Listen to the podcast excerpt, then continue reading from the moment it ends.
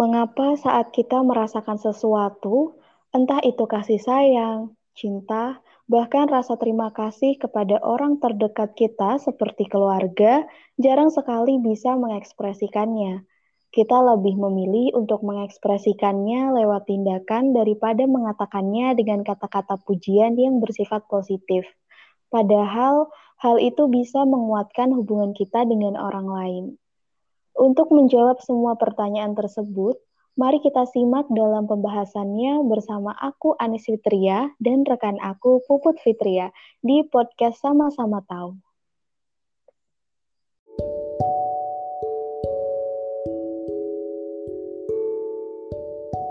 Lipsy Fams Dengerin podcast sama-sama tahu yuk.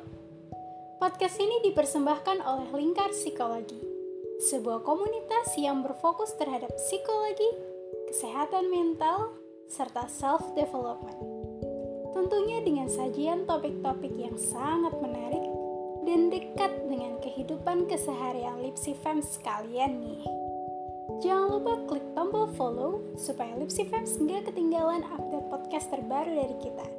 So, selamat mendengarkan ya!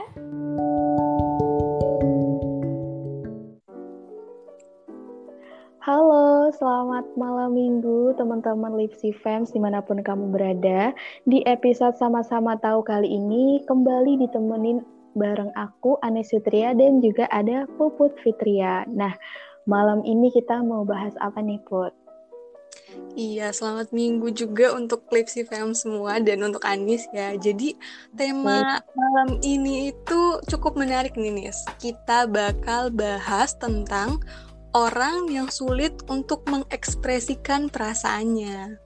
Wow, menarik sekali nih. Dan aku jujur nih ya, aku juga beberapa kali pernah sih ada di fase itu dan merasakan hal itu. Mungkin juga beberapa dari teman-teman Live Fans yang ada di rumah juga merasakan hal yang sama nih. Nah, langsung aja deh. Daripada penasaran, kita langsung jelasin aja deh. Apa sih uh, itu gitu? Oke, baik.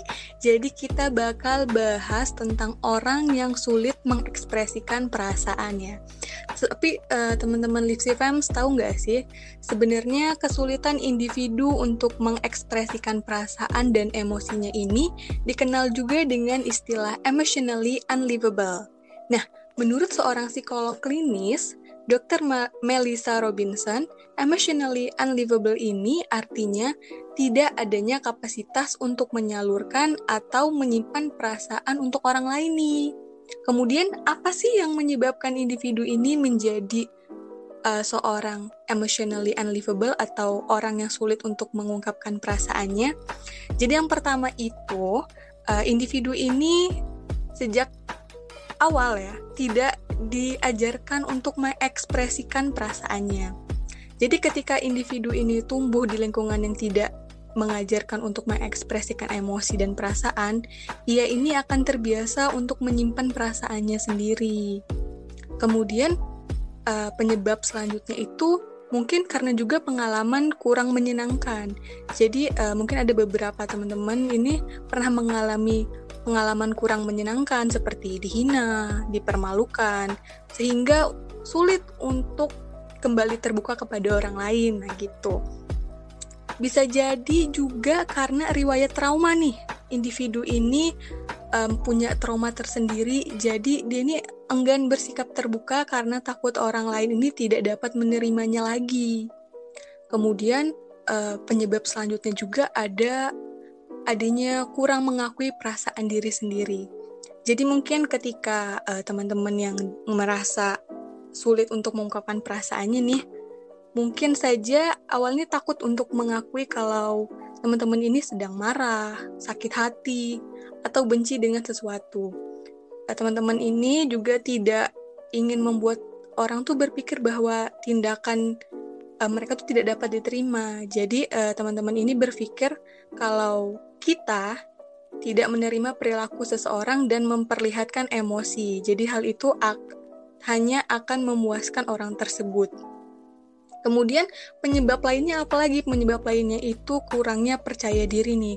Jadi dari beberapa orang tidak mengekspresikan perasaannya ini karena berpikir mereka tidak mempunyai andil untuk mengekspresikan perasaannya atau untuk mengatakan apa yang mereka inginkan. Mereka ini selalu berpikir sudah seharusnya untuk selalu menyenangkan semua orang dan menyesuaikan diri dengan ekspektasi orang lain gitu. Kemudian ada penyebab lainnya, apa yaitu uh, si uh, emotionally unlivable ini merasa bahwa berpikir orang bisa membaca pikirannya. Nah, bisa saja salah satu alasan kamu tidak bisa mengekspresikan perasaan adalah karena berpikir orang lain sudah bisa mengetahui perasaan kamu dan apa yang kamu butuhkan tanpa diberitahu sama sekali. Kan nggak mungkin ya emangnya dukun gitu. Jadi padahal orang lain mungkin saja tidak mengerti gitu maksud dari kita sebelumnya. Se uh, sih kalau kita nggak buka diri kita atau memberitahu secara langsung apa yang kita maksud. Jadi itu sih beberapa mungkin penyebab individu ini menjadi emotionally unlivable nih Nis Oke oke, jadi tadi udah dijelasin ada enam ya Put ya penyebab uh, dari emotionally unavailable.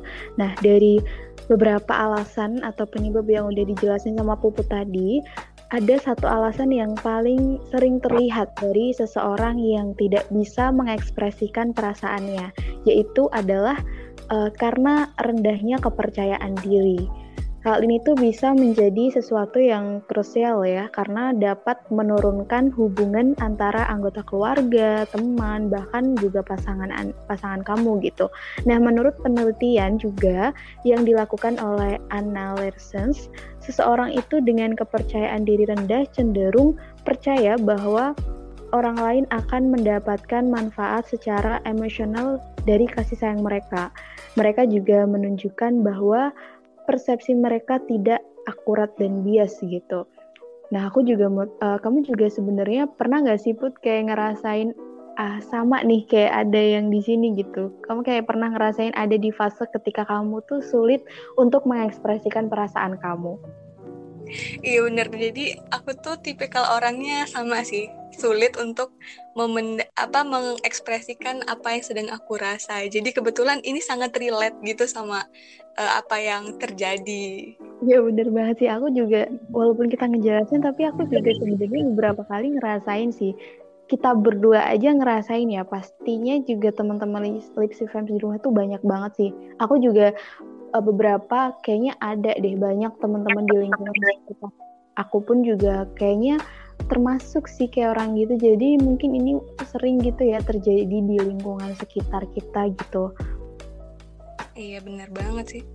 Iya nah buat teman-teman Lipsy fans di rumah yang penasaran kayak aku termasuk gak sih uh, termasuk dalam golongan atau orang yang emotionally unavailable tuh termasuk gak sih? Nah uh, kalau teman-teman bingung ini ada beberapa tanda nih. Seseorang bisa dikatakan emotionally unavailable. Yang pertama, enggan membicarakan permasalahan. Nah, buat kamu yang tidak tertarik untuk membicarakan permasalahan karena kurang tahu cara untuk menanggapi, menindaklanjuti permasalahan, juga memberikan nasihat, itu mungkin kamu termasuk juga nih di uh, seseorang yang mengalami emotionally unavailable. Yang kedua, selalu menjaga jarak seseorang itu cenderung menjaga jarak, seperti sulit untuk dihubungi, jarang membalas pesan, enggan bertemu, dan berkumpul dengan orang lain. Yang ketiga, tidak memiliki hubungan yang serius. Nah, seorang tuh cenderung memutuskan hubungan sebelum bertambah serius karena uh, dia merasa sulit untuk terbuka dengan pasangannya. Selanjutnya, uh, seseorang dikatakan emotionally unavailable juga menganggap emosi dan perasaan sebagai tanda kelemahan. Jadi mereka menganggap bahwa emosi juga perasaan itu merupakan tanda kelemahan yang membuat individu enggan bercerita dan terikat dengan orang lain. Yang terakhir adalah sering bersikap defensif. Perasaan kurang nyaman untuk menceritakan emosi dan Perasaan ini menyebabkan seseorang kerap bersikap defensif dengan menghindar dari situasi tersebut. Nah, itu tadi beberapa tanda-tanda nih dari seseorang itu bisa dikatakan emotionally unavailable buat uh, Lucy fans di rumah. Boleh nih di, apa dirasakan nih apakah kamu uh, ada tanda-tanda dari diri kamu yang sudah disebutin tadi gitu Put. Iya sih bener banget. Uh, tapi teman-teman Lipsy Fams juga jangan khawatir nih dari tanda-tanda yang sudah disebutin Anis tadi. Mungkin bertanya-tanya gitu. Terus harus gimana gitu ya? Terus apa yang harus kita lakukan? Jadi menurut uh, Melissa Robinson, Dr. Melissa Robinson tadi, psikolog klinis, merekomendasikan ada empat langkah ketika kamu bertemu dengan seseorang emotionally unlivable. Yang pertama, melakukan self-check jadi ketika kita menyadari bahwa seseorang ini mungkin mengalami emotionally unreachable, uh, kita bisa menanyakan pada diri sendiri apakah kamu siap menjalin hubungan dengan dia. Ini jatuhnya lebih kayak ke hubungan mungkin hubungan ini ya percintaan ya gitu karena kan seseorang yang punya seseorang yang apa sih sulit untuk mengungkapkan perasaannya itu lebih cenderung menahan gitu ya kan gitu. Jadi itu. Kemudian yang kedua juga membangun komunikasi. Jadi kamu harus siap kamu bisa memulai komunikasi dengan melakukan obrolan-obrolan ringan seperti menanyakan perasaan dia hari ini. Ini lebih ke percintaan tadi gitu kan ya. Biasanya cewek-cewek ini relate kayak seneng banget jadi sering ditanyain kayak gimana perasaannya hari ini gitu ya kan Nis? Bener banget sih bener banget aku setuju banget yang cukup jelasin. Nah selain itu juga uh, yang ketiga dari apa ya yang kita dapat lakukan gitu untuk uh, ketika kita bertemu dengan seseorang yang emotionally unavailable yaitu memberi kesempatan untuk berubah gitu. Nah melalui kayak obrolan ringan nah dia mungkin dapat lebih terbuka kayak apa ya ketika kita kenal sama seseorang pas awal-awal tuh kalau kita ngerasa ya kayak kita udah tahu kayaknya ini orangnya sulit nih untuk mengekspresikan perasaannya nih. Nah kita mulai dari obrolan-obrolan ringan. Kita pancing-pancing dulu nih sama yang ringan-ringan aja, kayak bahas apa gitu, ajak diskusi apa gitu, ya kan? Iya, karena bener iya karena kan gak mudah juga kan buat orang itu membuat mereka sepenuhnya terbuka karena tiap orang itu berbeda-beda kan ya sifatnya kayak ada yang mudah gitu untuk terbuka sama orang lain juga ada yang susah. Jadi kita beri kesempatan lah untuk dia perlahan-lahan untuk berubah. Jadi kita pancing pancing dulu sama obrolan-obrolan ringan. Kayak gitu pot nah yang terakhir melakukan evaluasi ulang. Kamu juga perlu mempertimbangkan apakah ia mulai bersikap terbuka atau tetap enggan bercerita gitu. Karena seseorang itu mungkin bisa saja berubah tapi juga tak semua orang ingin melakukannya sehingga kamu juga perlu mempertimbangkan keputusan yang terbaik untuk kamu. Jadi ketika uh, kamu tadi udah mancing-mancing dia nih gitu, nah uh, apa ya respon dia mungkin sudah mulai terbuka sama kamu, kamu boleh lanjut maksudnya ya ke obrolan yang lebih serius atau lebih dekat lagi. Tapi ketika kamu melihat kayaknya ini orangnya susah nih buat terbuka nih. Udah dipancing tapi susah ya udah. Kita juga nggak bisa memaksakan gitu ya perasaan orang lain. Jadi ya udahlah nggak apa-apa. Kita nggak perlu apa ya kita nggak usah um, terlalu maksa juga gitu Iya sih bener banget. Tapi jangan juga uh, dikasih rasa nyaman terus di ghosting kan itu parah juga gitu. Enggak, enggak, enggak, enggak, enggak. Iya itu kalau sama cowok ya, kalau sama cewek enggak kok. Iya. nah jadi dari pembahasan kita tadi ya, Pot udah dijelasin dari mulai penyebabnya, terus tanda-tandanya, terus juga kita juga udah jelasin apa yang kita lakuin gitu ketika kita bertemu dengan seseorang yang mungkin mengalami emotional available. Nah ini juga bisa buat uh, referensi juga pandangan buat fans yang ada di rumah kayak bisa apa ya mungkin teman-teman kayak ada yang merasakan dari tanda-tanda yang kita udah jelasin tadi nah atau mungkin di sekitar fans juga ada teman-teman yang uh, apa ya termasuk juga dengan orang-orang yang sulit mengekspresikan perasaannya jadi udah ada tips-tipsnya ya buat menghadapi seseorang yang seperti itu Nah, iya benar. Ya benar banget. Menurut aku juga apa ya? Seseorang yang sulit mengekspresikan perasaan itu lebih cenderung kayak tadi udah aku jelasin di awal ya, dia penyebab utamanya itu mungkin kurang percaya diri gitu ya, Put ya. Dia kurang percaya diri sehingga untuk mengekspresikan perasaannya dia itu ya kayak mungkin malu lah atau ngerasa nggak um, percaya diri aja gitu di depan keluarganya atau teman-temannya gitu. Iya, tapi karena kita ini kan makhluk sosial ya, kita juga butuh orang lain gitu. Alangkah lebih baiknya ketika memang sudah tidak bisa disimpan sendiri, mbok ya nggak apa-apa gitu teman-teman untuk cerita mengekspresikan perasaannya kepada orang lain gitu supaya dapat solusi atau yang lain-lainnya nih. Iya bener banget sih, aku pun juga uh, masih dalam proses belajar juga kayaknya ya karena aku iya. kadang masih uh, merasakan hal tersebut. Jadi aku juga masih berusaha untuk um, lebih bisa mengekspresikan perasaanku karena mungkin ya kar uh, beberapa kali juga aku berusaha kan ya untuk mengekspresikan perasaan dan beberapa kali juga aku uh, bisa gitu. Dan rasanya itu enak banget sih put. Kayak lega aja gitu loh ketika kita mengungkapkan sesuatu kita udah ungkapan itu bener-bener rasanya lega banget jadi iya. gak usah ya kayak nggak usah dipendem ya ungkapin aja gitu loh.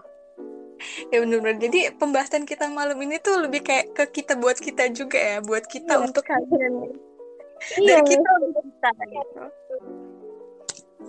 Sebenarnya kita uh, ngebahas ngobrol ini juga sebenarnya buat nyindir diri sendiri ya kan tapi kan seenggaknya kita jadi tahu nih oh, oh cara menanganinya seperti ini ketika kita bertemu dengan orang yang emotional and livable seperti ini gitu. Dan kita juga pengen uh, sedikit membantu lah ya buat teman-teman di luar sana Fams yang mungkin juga sulit untuk mengekspresikan perasaannya. Kita juga berusaha untuk membantu dengan memberitahu gitu loh kayak tanda-tandanya kayak gini tips-tipsnya kayak gini. Jadi ya setidaknya kita sama-sama belajar gitu ya Iya bener banget. Mudah-mudahan apa yang kita sampaikan bisa diterima dan uh, nyampe ke teman-teman semua nih. Oke, aduh nggak kerasa ini kita ngobrol udah lama banget sih Put. Mungkin ya, kita udah ngobrol lama banget. Semoga apa informasi yang aku juga sama Puput tadi sampaikan ke teman-teman Lisi Fans bisa bermanfaat dan kita semua bisa sama-sama belajar ya mungkin untuk bisa lebih mengekspresikan perasaan kita. Oke, mungkin itu aja ya dari kita ya, Put ya. Iya benar. Uh, mungkin untuk teman-teman uh, untuk uh, apa tuh mau dengerin atau mencari info-info tambahan, info-info lanjutan, bisa nih ke media sosial kita. Kita punya IG, kemudian Twitter, uh, podcast sendiri dan TikTok nih dari Lingkar Psikologi. Atau bisa juga tanya-tanya ke kita di Instagram kita berdua. Hmm uh, at puputfitria underscore atau at anisf.ia gitu ya Nis ya iya betul sekali DM DM juga boleh Oke, okay, uh, eh, terima kasih mungkinnya kepada Litsi Fams yang sudah mendengarkan episode malam ini. Mungkin singkat tapi ya nggak apa-apa. Uh, mau ngingetin lagi jangan lupa untuk selalu patuhi protokol kesehatan meskipun uh, dengar-dengar sudah turun, tapi kita harus tetap patuhi protokol kesehatan ya. Harus. Iya, oke. Okay, uh, eh, mungkin itu aja kali ya. Sampai jumpa di episode-episode berikutnya. Jangan lupa dengerin podcast-podcast lainnya juga. Oke, okay. aku Anis Fitria dan aku Puput Fitria. Sampai jumpa di episode selanjutnya. Dadah.